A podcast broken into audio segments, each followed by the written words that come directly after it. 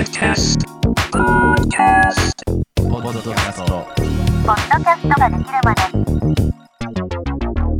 ポッドキャストができるまで、シーズン2。どうも、ポッドキャストプロデューサー、ノックスメディアのコンです。この番組では、ポッドキャストを配信している人、やってみたい人に役立つ情報を共有していく番組です。今回のテーマはこちら。めちゃくちゃいい感じのポッドキャストの予告編を作る方法。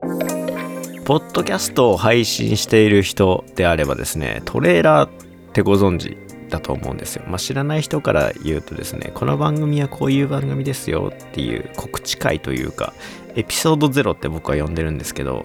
まあこれを作った方がいいよねっていうのはもう世界中のポッドキャスト制作会社、配信サービス、プラットフォーム、もう全員言ってます。あの、海外の記事調べれば調べるほどめちゃくちゃ出てきます。今回はですね、あの、アンカー、アップル、B キャスト、ウェーブビデオっていう4社のポッドキャストのトレーラーの作り方っていう記事を見つつ、そこのいいところプラス僕がポッドキャストのトレーラーを作る上で大事にしている部分をまとめたですね、あの、トレーラーの黄金率を検証していこうかなっていうふうに思ってます。で、本当にね、全部の記事でね、ポッドキャストのトレーラーはマジで作れって言ってて、順番に紹介していくと、ウェブビデオ。新しいポッドキャストを立ち上げる場合でも、既存のポッドキャストをより成功させる方法を探している場合でも、新しいリスナーを確保するためのクリエイティブなオプションを模索している場合でも、ポッドキャストトレーラーを追加することは、優れたプロモーション戦術となります。で、アンカーはですね、ポッドキャストのトレーラーを録音すると番組を見つけてもらえる可能性が高まるほか、プレビューを見せることで新規のリスナーを引きつけるチャンスとなります。アップル。映画やテレビの番組や予告編を使用して視聴者を引きつけ、ファンを新しいエピソードに興奮させたりします。ポッドキャストも例外ではありません。優れたポッドキャストトレーラーは番組を適切な人に見せるのに役立ちます。B キャスト。視聴者の食欲をそそるため、すべてのポッドキャストには予告編が必要です。リスナーにポッドキャストの期待感を与え、番組を見つけやすくします。さらにいいことに、新しいリスナーはあなたが用意しているもののプレビューを提供することで、新しいリスナーを引きつけることができます。ちょっと最後よくわかんないですね。まあ全員言ってんのはトレーラーを作る。番組が気になった人がどんな番組かを知るきっかけになるので、その回はとりあえず聞く。あ、面白そうって思われたら聞くみたいな感じでですね、リスナーの聞くきっかけを作ってリスナーを増やす手助けをしてくれるっていうのがトレーラーです。はい。なんでトレーラーは必ず作りましょうっていう回をシーズン1でもやったんですけど、結局僕作んなかったんで、まあシーズン2やるからいいやって思っちゃうんですけど。なのでシーズン2のトレーラーは頑張って作りました。はい。えーと、よかったらこの回が終わったら聞いてください。で、トレーラーには何が必要なのかっていう話なんですよね。なので、海外の記事と、まあ、コンがこれまで制作してきたトレーラーの絶対言うべき要素っていうのをご紹介します。で、とりあえずね、この5つ喋っておけばマジで問題ないですっていう5つをね、ご紹介します。1つ目、ポッドキャストの名前。これ絶対言った方がいいですね。てか言わなきゃダメです。2つ目、喋ってる人の名前。まあ、この番組で喋ってる人の名前は誰かっていう話ですね。複数いて、あの、男女とかだったらいいんですけど、男男、女女だって、これあの、年近いと、声似てる人だとマジで誰が誰か分かんなくなる時あるんですよね。ってのあるんで、自己紹介しても分かんなくなるから、名前を名乗れっていう感じですね。で、大事なのはここからですね。ポッドキャストのテーマと価値。この番組は誰の、何のためにあるのかっていうのを言ってください。僕の場合はですね、あの、ポッドキャストができるまでは、ポッドキャストを配信している人のための番組です。こんな感じですね。なんで、この番組のテーマと価値っていうのを言った方がいいです。で、あとは具体的なトーク内容を入れてですね、まあ僕ので言うと、音質が悪いポッドキャストは良くないよっていう会をやってたりだとか、トレーラーは必ず作りましょう。なぜ必要なのかっていうのを説いています。っていうと、あ、こういう風な話してるんだってリスナーとしてはですね、あの、想像しやすいので、この部分も大事ですね。で、リリース日。これは絶対言った方がいいです。毎週何曜日、何時更新していますっていう風なのを言うと、聞いてみようって思いますね。はい。この5つは必ず入れてください。で、ワンポイントテクニックなんですけど、まあ、簡単かつ簡素にっていうのは絶対必要ですね。このポッドキャストのトレーラーっていうのはですね、まあ本当にさっき言ったみたいな人の興味を引きつけるようなこんな話をして聞くとこうなれますよっていう風な刺激的な十分を言いたい一歩ですね。やっぱシンプルである必要があるんですよね。予告編が長すぎると聞き手は飽きてしまいその結果注意力が失われ食欲をそそる重要な情報を失われる可能性があります。って海外の記事に書いてました。じゃあ具体的な分数で言うとどんくらいの長さで作ればいいのかっていう話なんですけどアンカーさん的にはですね1分で作れって言ってますね。1分短くねって俺は思うんですけどあのアンカーさんの記事の中ではトレーラーとはエレベーターのピッチのようなものです。オーディエンスの関心を瞬時に集めもっと聞きたいと思わせるチャンスです。まず言いたいことを1分未満に収めるようにし自分の番組のメッセージをできるだけ簡単にまとめてください。まあやっぱ簡単にまとめろっていうのは書いてますね。だからトレーラーでねトレーラーっていうか1話か。1話でこの番組の説明してますっていう風な回だったらまあ別にいいなって思うんですけどさらにもっと短く1話とは別にトレーラーで1分くらいの簡単なやつも作れよっていう感じのことを多分言ってるんじゃないかなって気しますね。まあ、本当に必要な情報だけ言えばいいから本当に全然それでいいなっていう気はするんですけどまあなんでトレーラーで雑談するポッドキャストは論外だと思ってますね。どんな番組なのかっていう風なのを気になって聞いたのに どんな番組なのかの話しないで雑談するって普通にあのそれトレーラーじゃねえじゃんっていう風な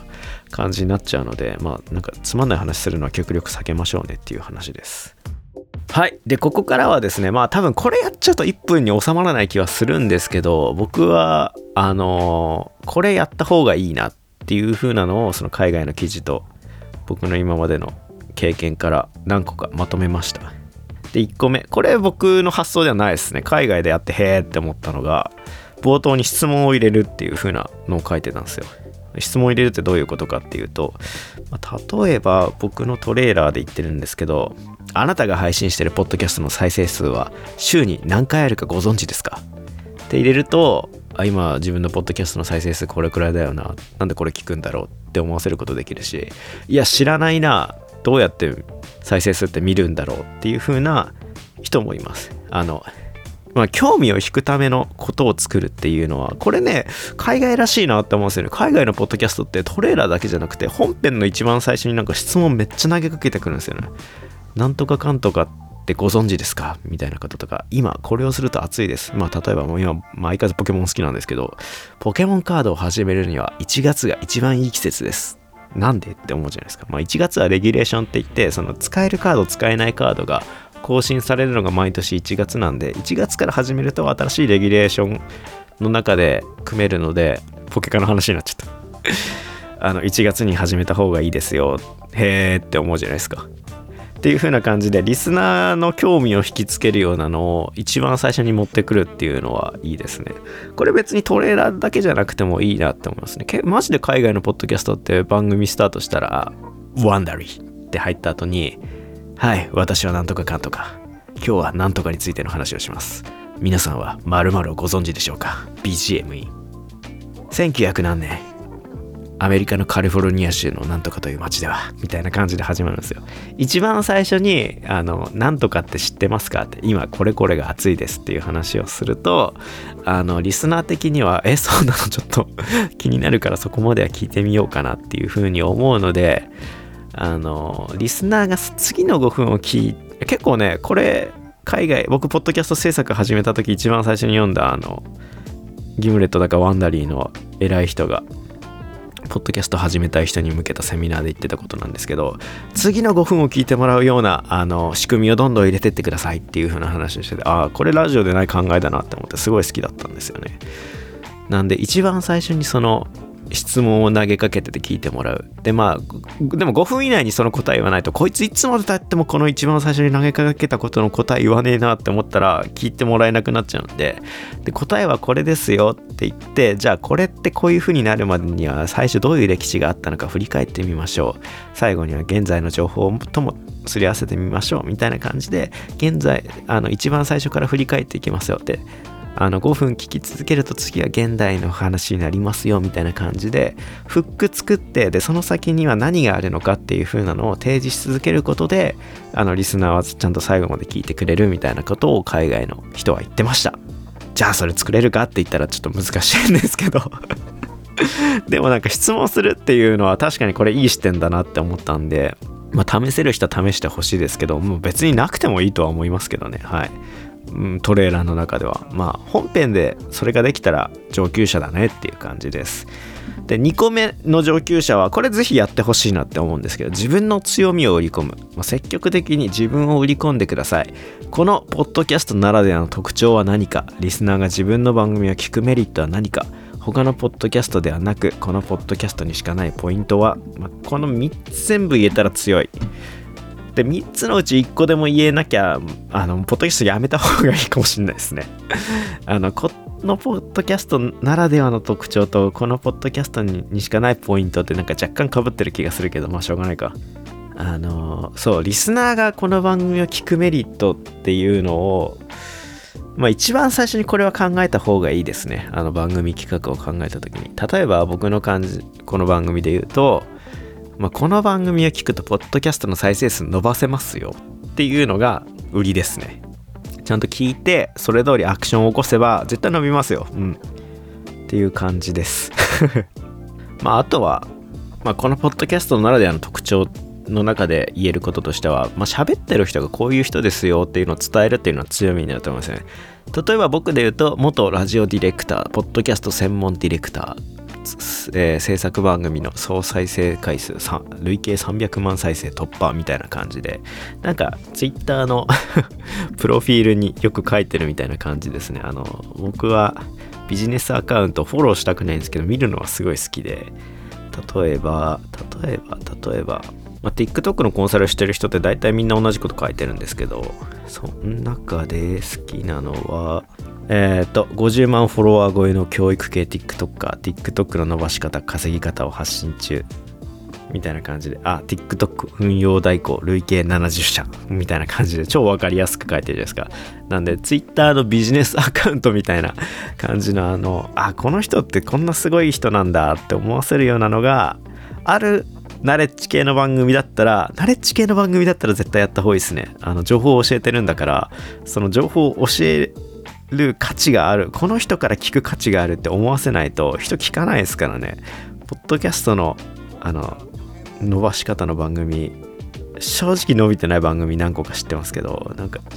だってあなたから聞く必要ないじゃんみたいな感じで終わっちゃうんですよね。僕はまあおかげさまであの10年こういう音声業界で働いてるっていうことがあったのでまあバックボーンがバッキバキにしっかりしてるっていうのがはい言えるので めちゃくちゃ尖ってる声が。なのでそういう風な部分はやっぱ入れた方がいいと思いますね。はい。なんで、まあ自分に特徴がないのであれば、この番組を聞くメリット、もしくは、この番組にしかないメリットみたいな部分を、まあどれか一つは必ず言った方がいいです、トレーラーの中では。はい。っていうことをすることでね、自分のポッドキャストは、あの、他の似たようなジャンルの中でも一番魅力的ですよっていう風に思わせられることができると思います。で、上級者編の3つ目ですね。これ大事ですね。CTA、かっこ行動喚起を含める。まあトレーラーの最大の目的は、ポッドキャストを宣伝することです。そのため、トレーラーを聞いた後にしてほしいこと、過去自分の番組を聞いてを明確にしてください。聞き始めるのにぴったりなエピソードがあれば、そのエピソードに誘導しましょう。Spotify でフォローしてもらったり、番組を配信している各種プラットフォームに登録してもらうことができます。まあトレーラーを聞いた後にしてほしい行動が何であれ、それを明確にするように伝えてください。ということで、まあ、今から具体的な CTA の例話すんですけど、毎週火曜日朝7時に配信してます。お聞きのアプリでフォローして最新をお聞きください。これはフォロー訴求ですね。あの、フォローボタンあるんで、それを押すと毎週火曜日の朝7時に配信されてるので、そのフォローボタンを押して聞けよっていう風なのを、あの、お願いしています。で、2個目ですね。このトレーラーを最後まで聞いてくださりありがとうございます。えっ、と、例えばまあ、ポッドキャストにしようかな。ポッドキャスト初心者の方は第 X は、ポッドキャストを作るために必要な〇〇を、すでにポッドキャストを配信されている方は第 N は、音質を上げるなんとかテクニック。こちらの回がおすすめとなっています。ぜひ聞いてください。おすすめ回への誘導ですね。まあ、これは結構なんかもう、今までもう何本も作ってる人が、あ、トレーラー作ってないから作んなきゃってなった時に有効かなって思いますね。01で始めるときは、まだ回ないので、なかなかこのパターンは難しいと思うんですけど逆にもう配信何本もしててトレーラー作ってなかったっていう人はこれができるのでぜひやってみてください。で最後ですね。番組ではあなたからのメッセージをお待ちしています。概要欄のメッセージフォームからあなたの〇〇を送ってください。まあこれお便りの応募の行動訴求ですね。まあまあエンディングでもいいんじゃねえかなって思うんですけどお便りベースの番組だったらもうトレーラーの時点で集めるのは大事かなって思うんでこれも大事な気がします。ということでこれらを踏まえた上でめちゃくちゃいい感じのポッドキャストの予告編の台本ひな形っていうのをですねノートで公開してます。ノートからリンク飛んで Google のあのワードみたいなやつの飛べるんであのコピペするなりして自分の感じで作ってください。まあ今日話した内容は を全部まとめた感じで僕はこのポッドキャストができるまでシーズン2のトレーラーを作りました。作りました。まあ最後にですねまあ聞いてくださいってオープニングで言っちゃってたんですけどここで流しますね。あなたが配信しているポッドキャストの再生数は週に何再生ありますか？ポッドキャストを配信している人これから始めてみたい人に向けたポッドキャストの作り方を教えるナレッジ番組ポッドキャストができるまで。ラジオ局から始まり音声コンテンツ制作歴は10年。これまで制作してきたポッドキャストの累計再生回数は300万回超えのラジオディレクターからポッドキャスト専門プロデューサーになったノックスメディア代表のコンがポッドキャスト配信者が悩む再生数の伸ばし方。マネタイズの方法。簡単にできる音質向上テクニックなど。ポッドキャスターの悩みに解決していく番組です。ポッドキャストができるまでは毎週火曜日朝7時に最新話が更新されます。お聞きのポッドキャストアプリでフォローボタンを押して最新話を聞いてくれると嬉しいです。また番組ではポッドキャストを配信する上での疑問質問に答えていきます。あなたのお悩みをぜひ番組のメールフォームでお待ちしております。聞くだけであなたのポッドキャストの再生数が伸びるヒントがきっと見つかる。ポッドキャストができるまでぜひお聞きください。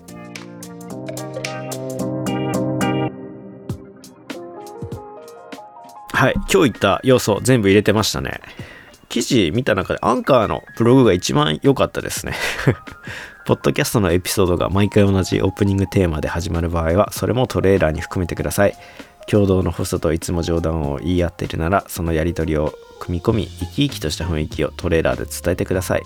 ポッドキャストを始めたばかりであればバックグラウンドミュージックや構成要素番組のトーンなどがはっきり決まっていないかもしれません。それでも大丈夫です。トレーラーの作成が今後のエピソードでも使っていきたいサウンドや要素を探したり考えたりするきっかけになります。っていう感じで。まあ別にねポッドキャストってあの残ってますけど消そうと思えば消せるんでトレーラーなんか10話作ってみてちょっと方向性変えようかな。BGM 決まったしジングルもいいのできたからこれにしようかなって思ったら全然途中で変えちゃっていいとは思うのでまずはねトレーラーを作るっていう部分から始めてみてっていう気がしますのでぜひまだポッドキャストのトレーラー作っていない人は作ってみてください。はいエンディングです。4本撮り4本目が無事終わりました。いや疲れた。こっから編集か。頑張んなきゃ。っていう感じです。あと今回まあ毎回言ってますけどあの僕は台本をですねノートの下書きに書いて配信と同時に公開してるんですよ台本を。で結構いいことが書いてるからぜひね、あの、ノートでも読んでほしいなって思ってます。参考元の記事リンクも、今回5つくらいの記事見てるので、それのリンクとかもあるんで、気になった方は、その、アンカーの記事だけでもぜひ見てほしいなって思ってます。で、いいなって思ったら、少しでも参考になったなって思った方は、チップくれると嬉しいですね。チップください。100円とかでも全然大丈夫です。そして、お聞きのポッドキャストアプリで番組フォローとレビューをお待ちしています。あなたがこの番組をフォローしてくれると最新話更新されると通知がいきます。で、僕はですね、この番組がランキングに入る可能性が上がるということで、お互いウィンウィンなことです。フォローボタンを押すという簡単なアクションを起こしてもらうだけで、ぜひお願いします。レビューをしていただくことで番組の改善やまだ聞いたことのない人への聞くかどうかの判断指標になりますので、ぜひ星5評価をお待ちしています。Apple でお聞きの方はですね、あのコメント付きのレビューをしてくれるのが嬉しいです。そしてこれが一番大事なお知らせです。ポッドキャストを本気で伸ばしたい人、これから始めていきたい人のためのウェブスクールも多分情報解禁されてるはずです。され、されてなかったらごめんなさい。なので、えー詳細はですね、僕のツイッターだったり、ノートにも書いてるとは思うんですけど、ツイッターをフォローしてくれると嬉しいです。概要欄のリンクから飛べますので、Twitter のフォローお願いします。また、ノックスはまだまだ生まれたての会社です。現在お仕事大募集中です。個人でも会社でも全然問わず、ポッドキャストの編集1本からでも請け負っておりますので、ぜひお仕事のご依頼は Twitter の DM や概要欄のメールアドレスへお願いします。来週も火曜日の朝7時に更新されます。通勤通学のお供に聞いてくれると嬉しいです。お相手はポッドキャストプロデューサーノックスメディアのコンでした。